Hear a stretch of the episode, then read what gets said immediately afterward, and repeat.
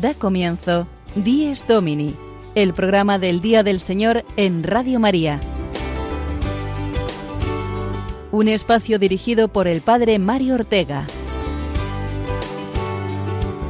Un tiempo para compartir la alegría del discípulo de Cristo que celebra la resurrección de su Señor.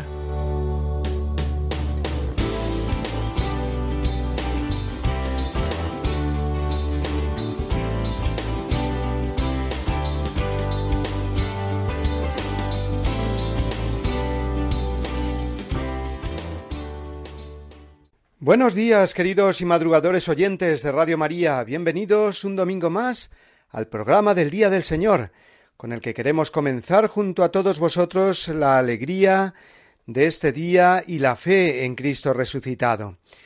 En este último domingo del mes de julio continuamos viviendo un verano muy especial, con todo lo que sigue condicionando nuestras vidas, también nuestras vacaciones ahora, la pandemia que continúa recordándonos lo frágiles que somos y cuánto necesitamos de la luz y la esperanza del Evangelio para anclar nuestras vidas en Dios y vivir confiados en su providencia. Este es precisamente el tesoro escondido del que nos habla la primera de las parábolas que escucharemos en el Evangelio de hoy, continuando con el capítulo trece de San Mateo. Y también recordamos hoy a dos santos muy entrañables, puesto que son los patronos de todos los abuelos del mundo, ya que tuvieron como nieto nada más y nada menos que al mismo Jesús. Efectivamente, hoy es el día de San Joaquín y Santa Ana, los padres de la Virgen María, y con ellos recordaremos y homenajearemos a nuestros mayores, que son también un tesoro valiosísimo y poco reconocido, por desgracia, tantas veces en nuestra sociedad. Felicidades, por tanto, a todos los abuelos y abuelas que nos escucháis en esta mañana. También en nuestro programa de hoy hablaremos de la jornada de afectados por la pandemia, una jornada propuesta por la Conferencia Episcopal Española y que en la mayoría de nuestras diócesis se celebra hoy. En algunas otras fue ayer, día de Santiago Apóstol.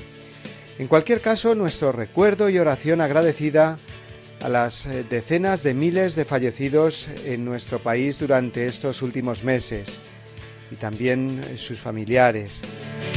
Con la anécdota del padre Julio Rodrigo y también hablaremos de los grandes santos españoles que celebraremos esta semana. San Pedro Poveda pasado mañana y el gran San Ignacio de Loyola el próximo viernes.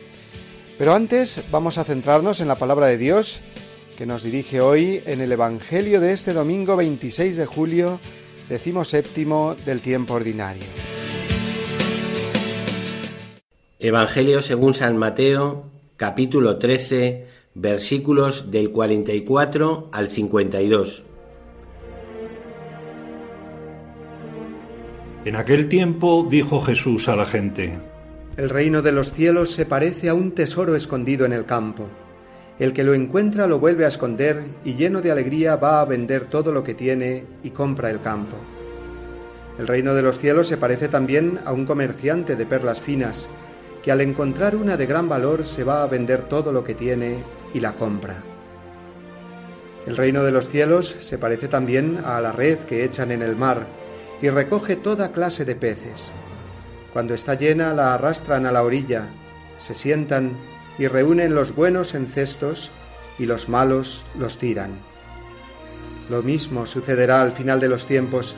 Saldrán los ángeles, separarán a los malos de los buenos y los echarán al horno de fuego. Allí será el llanto y el rechinar de dientes. ¿Habéis entendido todo esto? Ellos le contestaron, Sí. Él les dijo, Pues bien, un escriba que se ha hecho discípulo del reino de los cielos es como un padre de familia que va sacando de su tesoro lo nuevo y lo antiguo.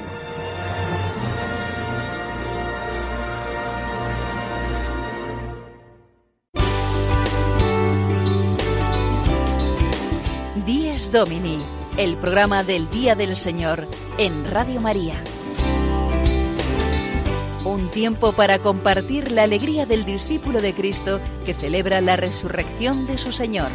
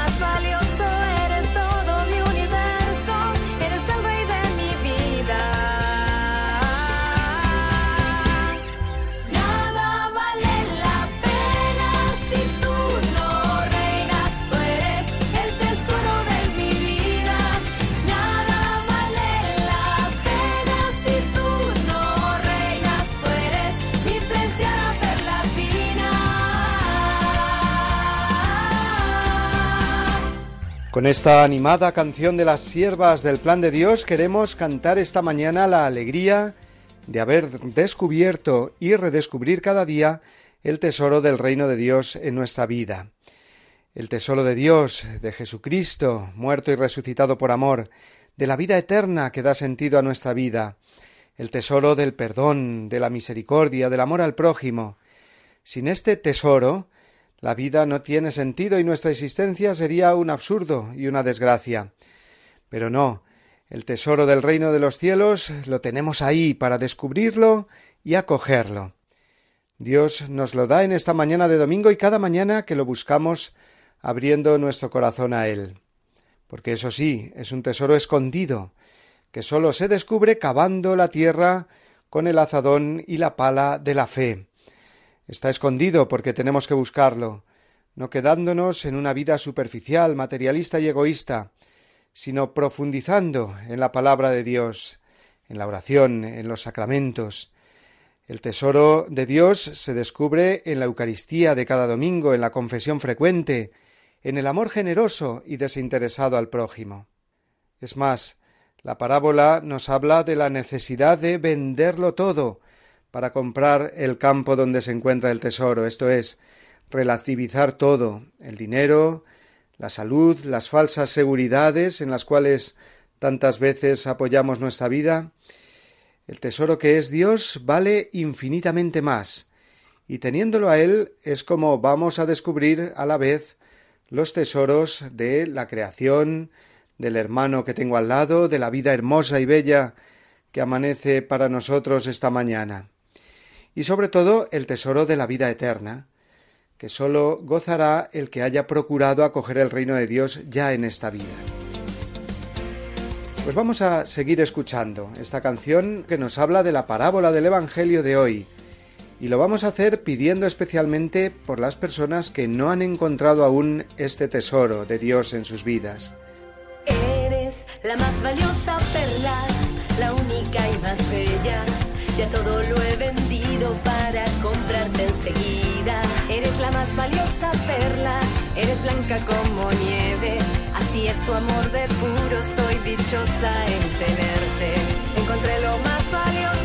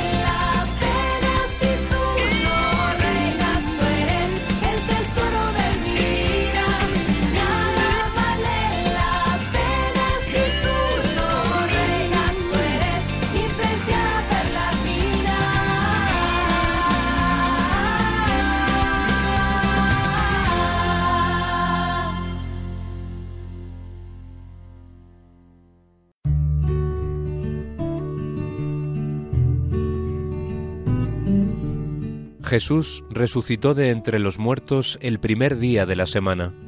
En cuanto es el primer día, el día de la resurrección de Cristo recuerda la primera creación. En cuanto es el octavo día, que sigue al sábado, significa la nueva creación inaugurada con la resurrección de Cristo. Para los cristianos vino a ser el primero de todos los días, la primera de todas las fiestas, el día del Señor, el domingo.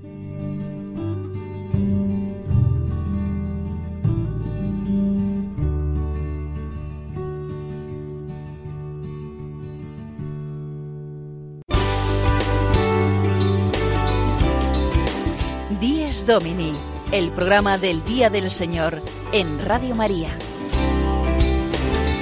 Un tiempo para compartir la alegría del discípulo de Cristo que celebra la resurrección de su Señor.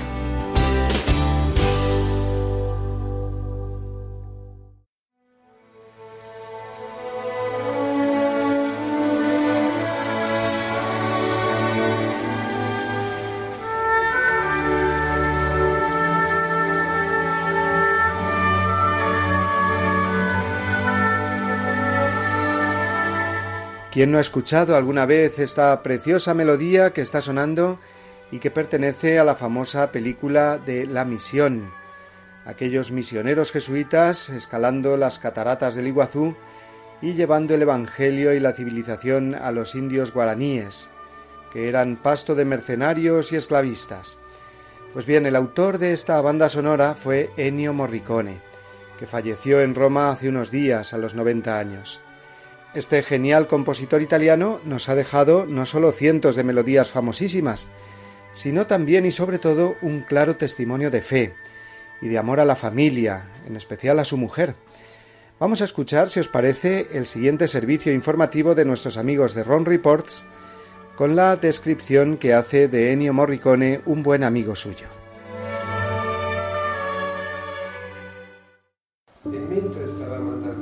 Giorgio Assumma fue el abogado y amigo de Ennio Morricone al que la familia encargó dar la noticia de que el genial compositor había fallecido. Lo recuerda como alguien profundo y con una escala de valores clara.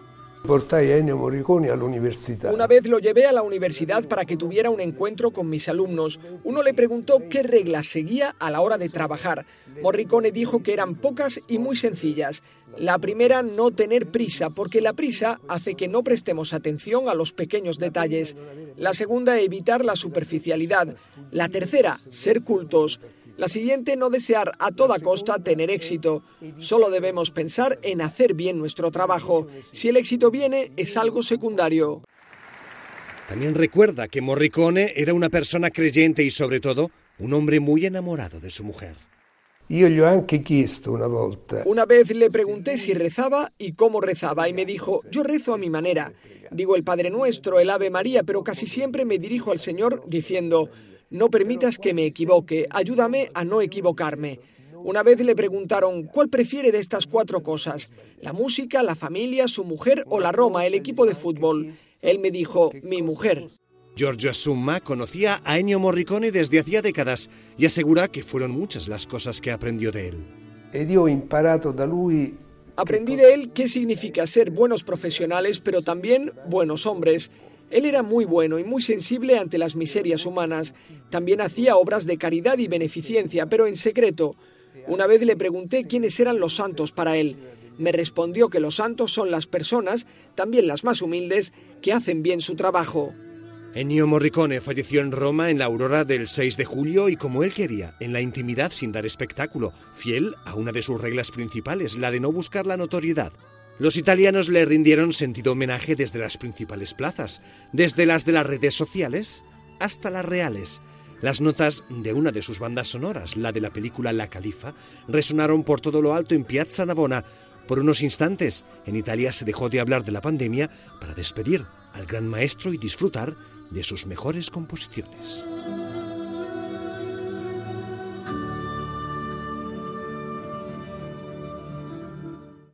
Me gustaría inventar un país contigo para que las palabras como patria o porvenir, bandera, nación, frontera, raza o destino, hubieran algún sentido para mí. Cada 25 de julio recordamos en el calendario litúrgico a los padres de la Santísima Virgen María, San Joaquín y Santa Ana. Hoy, aunque la liturgia es lógicamente la del domingo, no queremos pasar por alto a este matrimonio santo que dio a luz a la madre del Mesías y que se convirtieron así en los abuelos de Jesucristo. Lo que de ellos conocemos nos viene por el testimonio de documentos de los primeros siglos del cristianismo, y varios santos padres hacen referencia también a los esposos Joaquín y Ana. Vamos a acercarnos un poco más a ellos gracias a este sencillo audio dramatizado que reproducimos a continuación.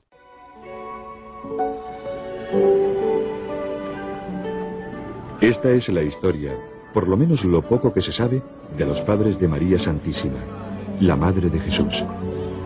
La Madre de la Virgen se llamaba Ana, que significa Dios ha concedido la gracia.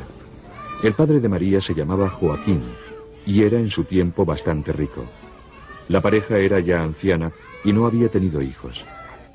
Un día, Joaquín fue a presentar su ofrenda al templo con los demás. Según dice nuestra ley, tú no puedes ser el primero en ofrecer el sacrificio. Dios no te ha concedido tener hijos. Eso quiere decir que no eres su predilecto. Tus palabras me producen un gran dolor. ¿Qué culpa tengo para que el Señor me castigue tan duramente? Joaquín se quedó consternado y Ana muy dolida. Oh Dios, escucha la oración que te dirige esta pobre sierva. Tú has bendecido a Sara, mujer de Abraham, que era estéril. Pero, después de recibir tu bendición, dio a luz en su ancianidad a Isaac. Ana, Ana, el Señor nuestro Dios ha escuchado tu oración. Pronto darás a luz y se hablará de tu descendencia por todas partes y en todo tiempo. Aunque eso me parezca imposible, yo te creo, seas quien seas. Mi criatura la ofreceré a Dios y estará siempre a tu santo servicio. También el piadoso y santo Joaquín creyó en la promesa. Ana dio a luz a esta niña inesperada. Joaquín, es una niña. Cógela, es tu hija. Joaquín, soy muy feliz.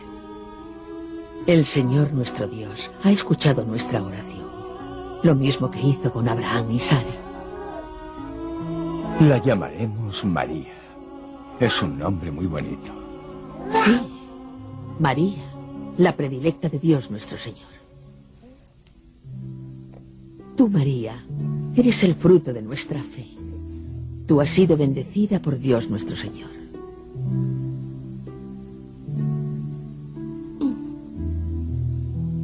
Muchas gracias. ¿Sabes, hija mía, qué pone aquí? Está escrito que tú también harás la voluntad del Señor, porque el Señor es bueno.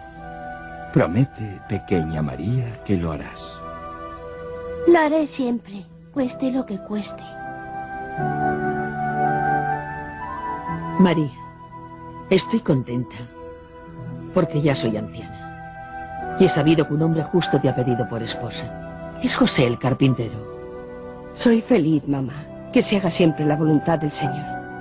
Tenemos que darle gracias, hija mía. Yo también soy muy feliz.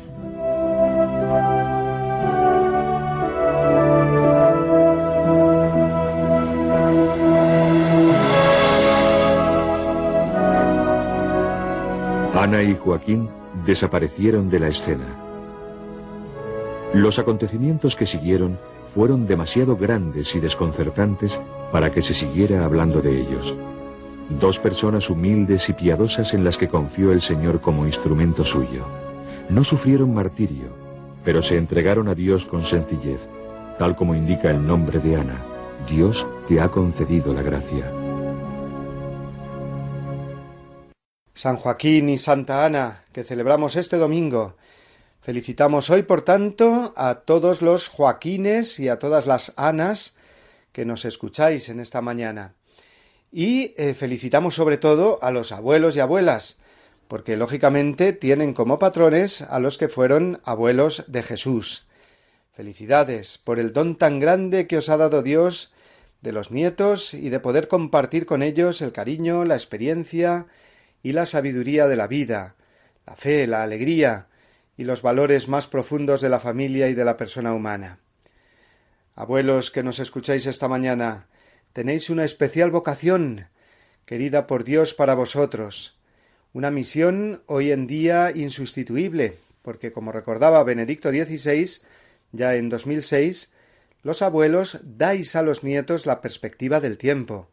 Sois la memoria y la riqueza de la familia. No os sintáis nunca apartados o como fuera de onda. Nada de eso. Cualquiera que sea vuestra circunstancia actual, vuestra relación más o menos frecuente con vuestros nietos, que sean estos pequeños o ya mayores, y los veáis muchas veces más apartados de Dios, nunca os rindáis. Continuaba diciendo Benedicto XVI en aquel discurso que los abuelos sois los garantes de la ternura que todo ser humano necesita dar y recibir. Que el mundo actual, por muy moderno y autosuficiente que parezca, necesita de vuestro ejemplo y cercanía, de verdad. Así que, con mucha honra y dignidad, queridos abuelos, reivindicad vuestro papel y transmitidnos, por favor, con alegría, todo aquello que Dios y la vida misma os ha dado a lo largo de los años. He querido traer al programa como cada domingo el testimonio de personas que quieren compartir con nosotros la vivencia de su fe. Y hoy es el turno, lógicamente, de los abuelos. En primer lugar vamos a escuchar a Sagrario, una abuela toledana con mucha vitalidad, con mucha salud también que Dios le da, y con muchos nietos, a los que ha visto crecer y con los que sigue compartiendo toda su alegría, como ahora ella misma nos cuenta. Cuando supe que era abuela, por vez primera, noté una emoción enorme.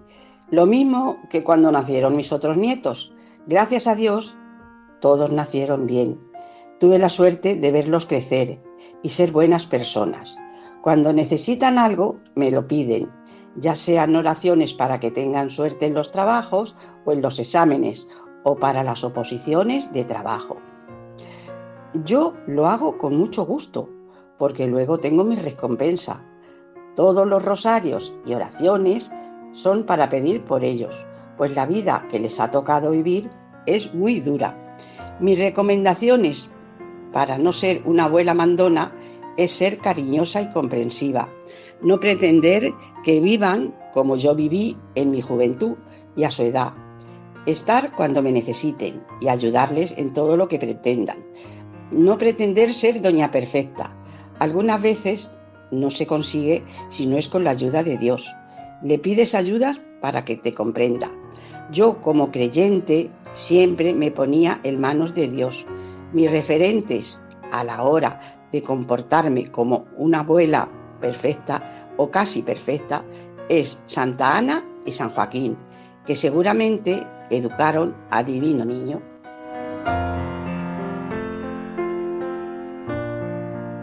También son los abuelos todo un ejemplo de fidelidad y lucha en la vida hasta el final, mostrándonos que toda dificultad puede ser superada desde el amor y la paciencia que da la fe.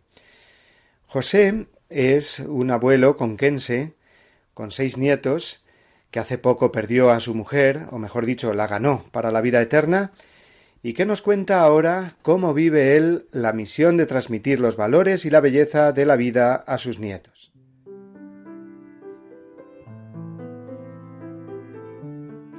Buenos días, estimados oyentes de Radio María. Me llamo José Martínez Barrios y a mis 85 años soy un abuelo feliz, pues he tenido una esposa maravillosa y junto a ella tengo, además de seis hijos y cuatro hijas, cuatro nietos y dos nietas, que oscilan entre los 32 años de Daniel, el nieto mayor, y 10 añitos de Paulita, la nieta más pequeña. No se llega a ser abuelo por generación espontánea, sino que es un don de Dios y un privilegio.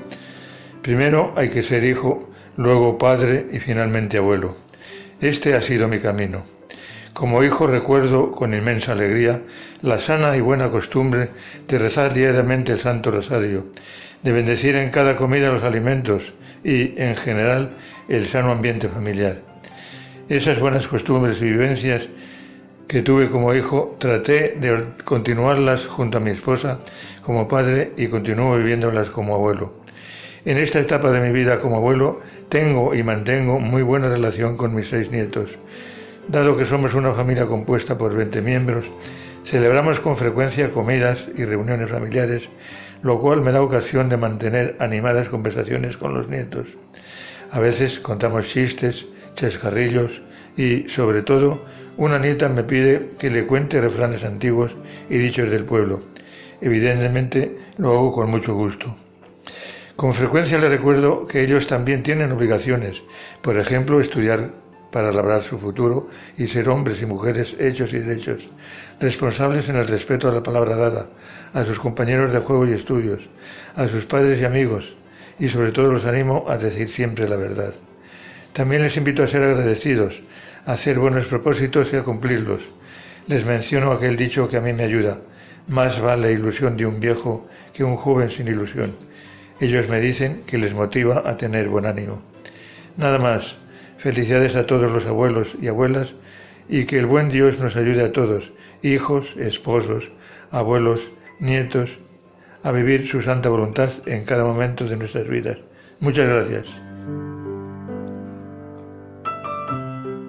Y como también hemos recordado, una misión fundamental que tienen los abuelos, más hoy en este mundo tan secularizado y materialista, es la de transmitir la fe, ser evangelizadores y catequistas de sus nietos, comunicarles la alegría del Evangelio, del perdón, la piedad, la oración.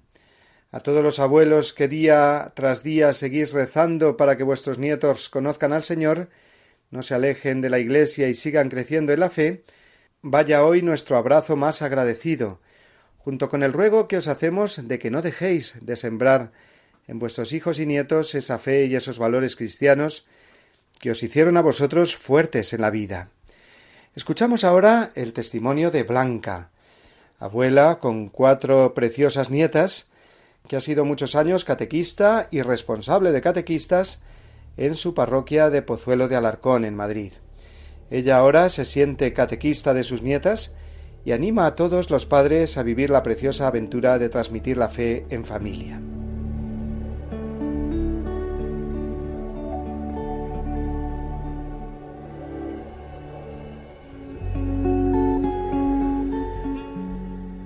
Os habla una abuela. Me llamo Blanca y he sido durante 32 años catequista de mi parroquia. Ha sido de las cosas más agradables de mi vida trabajar con niños de 7 a 10 años hasta su primera comunión. Los niños también enseñan. A mí me enseñaron en muchas ocasiones con sus comentarios. Ahora hablo a los padres para que sus hogares sean testigos del Evangelio y fomenten la vocación cristiana de ser de sus hijos que dialoguen entre padres e hijos y así puedan construir una auténtica comunidad que crezca en la fe y en el amor. Todo esto con la ayuda de los abuelos. Cuando la simpatía está unida a las arrugas es adorable. Hay un indecible amanecer de la ancianidad feliz.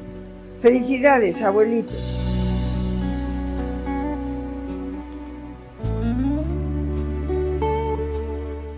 Bien, pues con el testimonio de estos abuelos que han querido compartir en esta mañana su experiencia con nosotros en el día de San Joaquín y Santa Ana, patronos de todos los abuelos cristianos, ahora es el turno de los nietos, puesto que Julio, Cecilia y Teresa son tres hermanos que nos han enviado esta oración compuesta por Benedicto XVI pidiendo por todos los abuelos del mundo.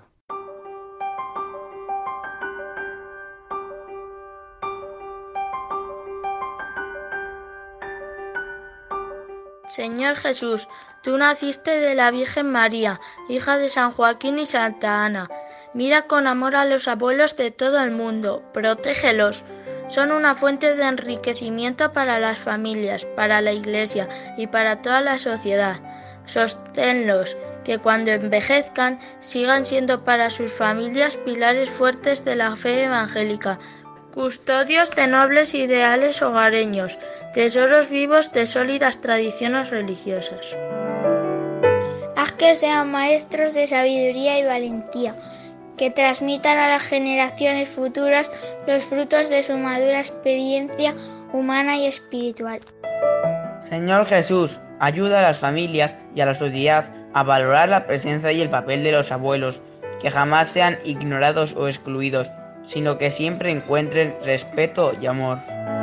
Ayúdales a vivir serenamente y a sentirse acogidos durante todos los años de la vida que les conceda.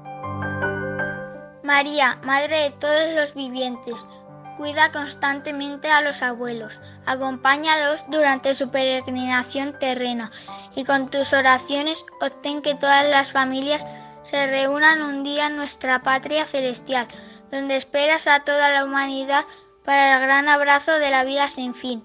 Amén.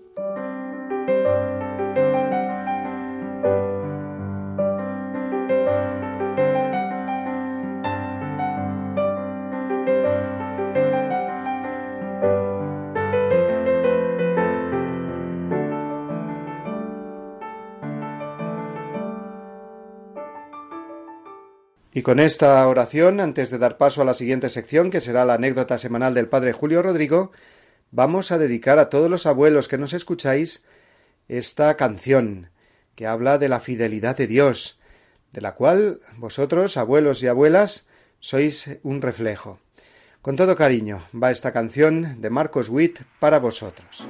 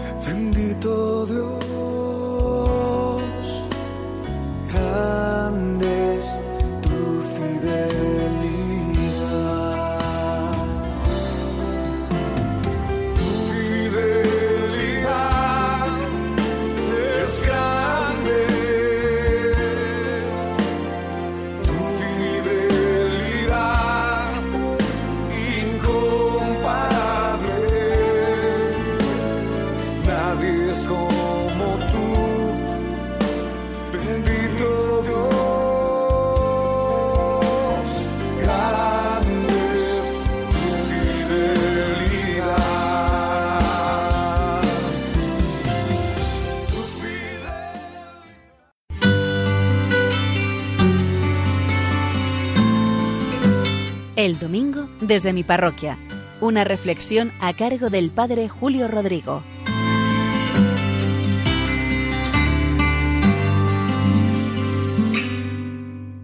Muy buenos días y muy buen domingo a todos. Miren, desde hace un mes estoy yendo a una residencia de ancianos que está cerca de mi parroquia, aquí en Boadía del Monte, la parroquia de San Cristóbal, en la provincia de Madrid. Celebro la misa, rezo con los que acuden, charlo con ellos, me intereso por sus vidas. Después me paseo también por los salones de la residencia saludando a todos. Y créanme que disfruto y que lo estoy haciendo con muchísimo gusto. Es más, estoy cogiendo muchísimo cariño a todos esos mayores que residen allí. Cierto es que unos están mejor, tanto en sus condiciones físicas como psíquicas, y otros peor, pero en fin, todos me inspiran una inmensa ternura, pese a la debilidad de la edad, que es normal, con los años van apareciendo muchas enfermedades. Todos me comentan lo duro que ha sido estar confinados en sus habitaciones durante esta crisis sanitaria del coronavirus. Es más, me dicen, padre, rece que nosotros rezamos para que esto no vuelva a suceder. Cuando estoy en la residencia pienso en el Papa Francisco, tantas veces lo recuerdo, porque él repite constantemente no descartemos a los ancianos. En la Biblia, de hecho, la longevidad es una bendición, no es una desgracia. Necesitan ayuda, sí, pero siguen siendo un don y pueden aportar mucho a la sociedad si les tenemos en cuenta. Benedicto XVI decía algo que repito yo con mucha frecuencia. Y es que la calidad de una sociedad, quisiera decir de una civilización, añade, se juzga también por cómo se trata a los ancianos y por el lugar que se les reserva en la vida común. Y estoy totalmente de acuerdo con estas palabras que dirigió el Papa Benedicto XVI a los mayores. La calidad de una sociedad se puede medir por muchos estándares, pero uno de ellos es este. ¿Cómo se trata a los ancianos y qué lugar se les reserva en la sociedad? Hoy les he hablado de esta experiencia mía porque celebramos a San Joaquín y Santa Ana. Es verdad que al ser domingo no celebramos esta memoria de los abuelos del Señor, de los padres de la Virgen María. Pero en fin, desde hace años esta fiesta se va proponiendo como el Día de los Abuelos, como el Día de los Mayores. Y sería hoy un bonito día, este de San Joaquín y Santa Ana, para tomar un compromiso todos, un compromiso con los mayores. El primer compromiso sería no aparcarlos, no descartarlos, como dice el Papa Francisco, tratarlos con todo cariño, ayudarlos y sobre todo integrarlos en las familias y en la sociedad. Como he dicho, verlos como una bendición hasta el final de sus vidas y no como un problema ni como una desgracia. De nuevo les deseo buenos días y feliz domingo y feliz día también de los abuelos de San Joaquín y de Santa Ana.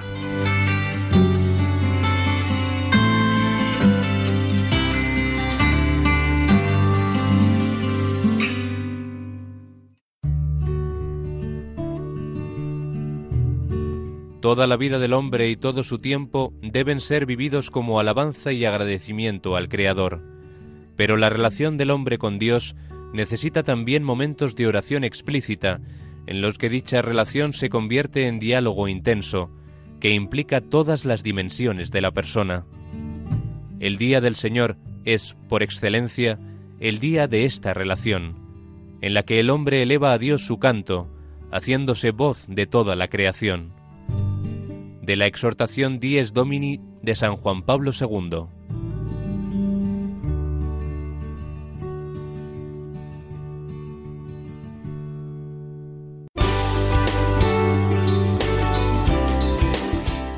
Domini, el programa del Día del Señor en Radio María.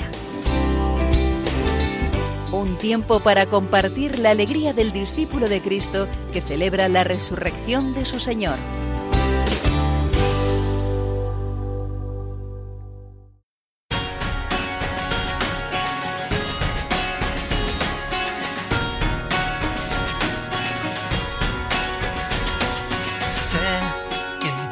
Que ves, que hay días que no, que ya no soy tan valiente. Si en algo dañe, os pido perdón. Sé que hay días que yes y hay noches que no, no va tan alta tu frente.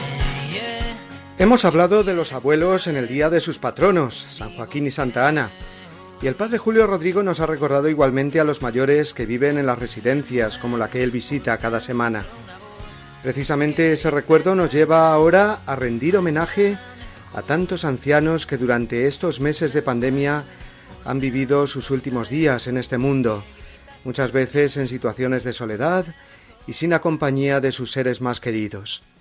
La Conferencia Episcopal Española ha querido dedicar hoy una jornada a todos los afectados por la pandemia, y los obispos de la Comisión para la Pastoral Social y la Subcomisión de Familia y Defensa de la Vida Humana han emitido un mensaje que dice así.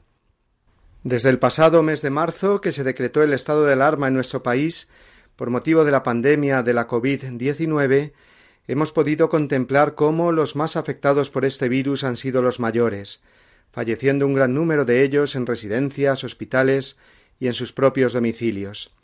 También nuestros mayores, debido a las circunstancias tan excepcionales, son los que más han sufrido el drama de la soledad, de la distancia de sus seres queridos.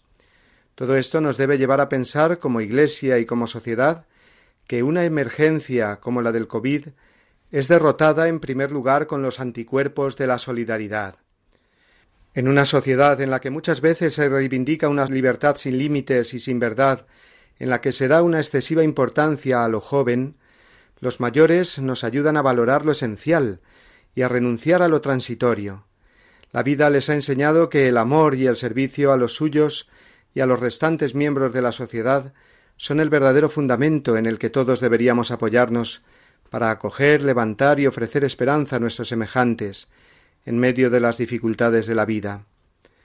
Como afirma el Papa Francisco, la desorientación social y en muchos casos la indiferencia y el rechazo que nuestras sociedades muestran hacia las personas mayores llaman no solo a la Iglesia, sino a todo el mundo a una reflexión seria para aprender a captar y apreciar el valor de la vejez. Pero no basta contemplar el pasado, pero no basta contemplar el pasado, aunque haya sido en ciertos momentos muy doloroso. Hemos de pensar en el futuro. No deberíamos olvidar nunca aquellas palabras del Papa Francisco en las que afirmaba que una sociedad que abandona a sus mayores y prescinde de su sabiduría es una sociedad enferma y sin futuro, porque le falta la memoria. Allí donde no hay respeto, reconocimiento y honor para los mayores, no puede haber futuro para los jóvenes. Por eso hay que evitar que se produzca una ruptura generacional entre niños, jóvenes y mayores. Conscientes de ese papel irreemplazable de los ancianos, la Iglesia se convierte en un lugar donde las generaciones están llamadas a compartir el plan del amor de Dios, en una relación de intercambio mutuo de los dones del Espíritu Santo. Este intercambio intergeneracional nos obliga a cambiar nuestra mirada hacia las personas mayores, a aprender a mirar el futuro junto con ellos. Los ancianos no son sólo el pasado, sino también el presente y el mañana de la Iglesia. Hasta aquí las palabras de nuestros obispos en la jornada por los afectados por la pandemia que celebramos hoy. Esta jornada incluirá además la celebración de la Eucaristía que se ofrecerá por el eterno descanso de todos los difuntos y el consuelo y la esperanza de sus familiares. Se dará gracias por todo el trabajo y el sacrificio realizado por tantas personas durante el tiempo de la pandemia, y se rezará de una manera especial por los mayores y las residencias de ancianos. Esta celebración desea además pedir la luz, comunión y entrega fraterna ante la crisis social y económica provocada por la pandemia y el confinamiento.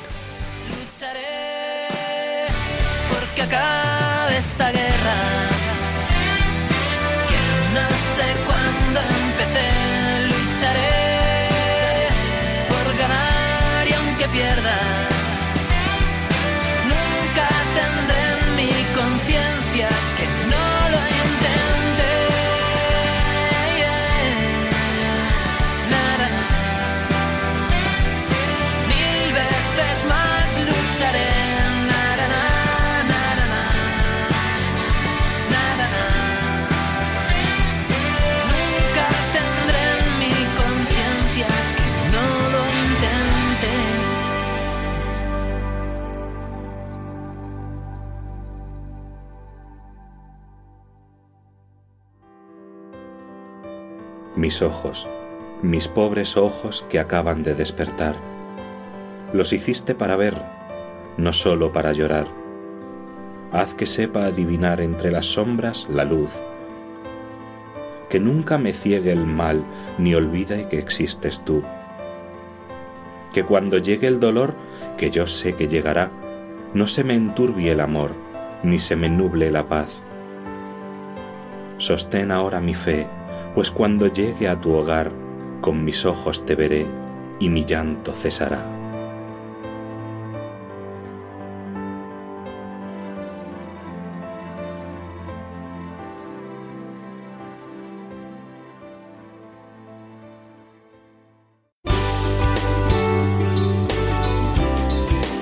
Dies Domini, el programa del Día del Señor en Radio María.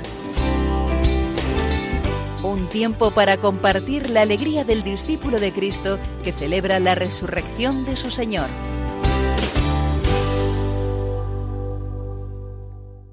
Y además de celebrar hoy a San Joaquín y Santa Ana, queremos asomarnos también a esta semana, en la que los días finales del mes de julio nos traen la celebración de dos santos españoles muy queridos, que han dejado un gran legado espiritual y una descendencia carismática en las instituciones que ellos fundaron.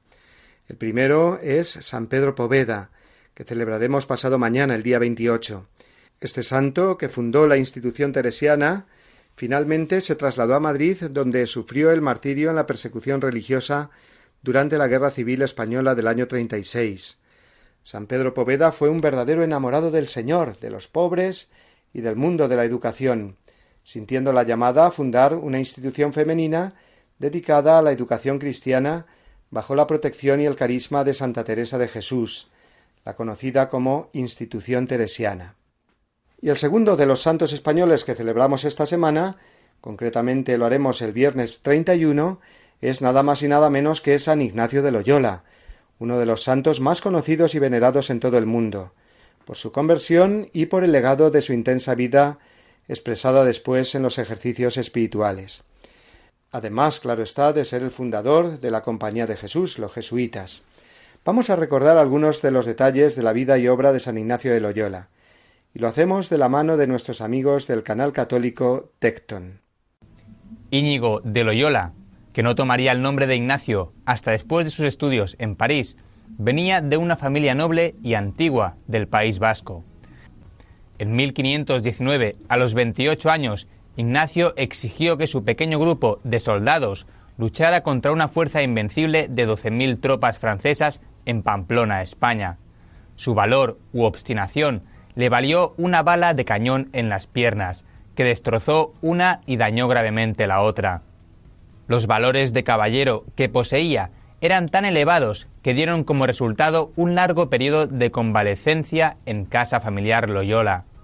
Este periodo cambió su vida y el mundo para siempre. Mientras convalecía, leyó textos sobre la vida de Cristo y los santos y decidió imitarlos. Una noche se le apareció la Virgen María con su Hijo, y desde entonces se propuso servir al Rey del Cielo. Apenas terminó su convalecencia, se fue en peregrinación al famoso santuario de la Virgen de Montserrat. Allí tomó el serio propósito de dedicarse a hacer penitencia por sus pecados. Cambió sus lujosos vestidos por los de un pordiosero. Se consagró a la Virgen Santísima e hizo confesión general de toda su vida. Fue hasta Tierra Santa en 1523, donde predicaba en las calles enérgicamente y evangelizaba a todos los que podía. A pesar del entusiasmo, solo se quedó un año, regresó a España y estudió latín, lógica, física y teología. También evangelizaba a niños y organizaba reuniones.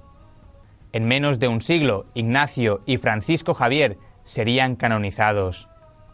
Cuando murió ya había miles de jesuitas. Ignacio vivió sus últimos años en una pequeña habitación en Roma. Desde allí gobernó la Compañía de Jesús y fue testigo de su crecimiento. De solo seis jesuitas en 1541 pasaron a los 10.000 en 1556, el año de su fallecimiento. Los jesuitas se dispersaron por toda Europa, India y Brasil durante esos años.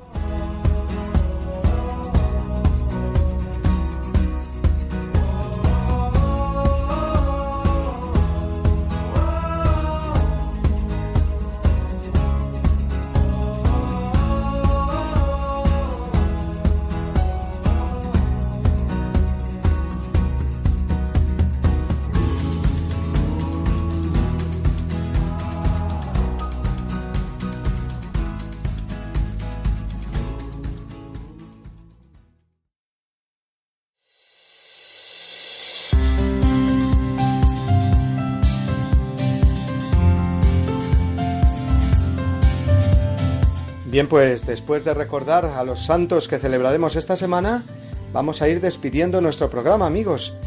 Hoy hemos tenido muy presentes a los abuelos y hemos querido que fuesen nuestros protagonistas en el día en que celebran a sus patrones San Joaquín y Santa Ana. Queremos agradecer a Sagrario, a José y a Blanca los testimonios que nos han enviado con los cuales han compartido con todos nosotros su experiencia y acción de gracias como abuelos. Si alguno de nuestros oyentes desea compartir su testimonio de vivencia del domingo, de alguna de las fiestas patronales que se celebran este verano o enviarnos alguna sugerencia o pregunta, ya sabéis que os podéis poner en contacto con nosotros a través del correo electrónico del programa, que es diesdomini, todo junto y con minúsculas, arroba radiomaria.es. O bien, si lo que deseáis es descargaros el programa, este o alguno de los anteriores, no tenéis más que entrar en el podcast de Radio María, dentro de la web oficial de nuestra emisora, www.radiomaria.es. Nada más, amigos. Os enviamos un saludo cordial y veraniego todos los que hacemos Dies Domini, junto con una bendición enorme para toda la familia. Paséis una santa y feliz semana. Hasta el domingo que viene, a la misma hora, 8 de la mañana, 7 en Canarias. Adiós a todos.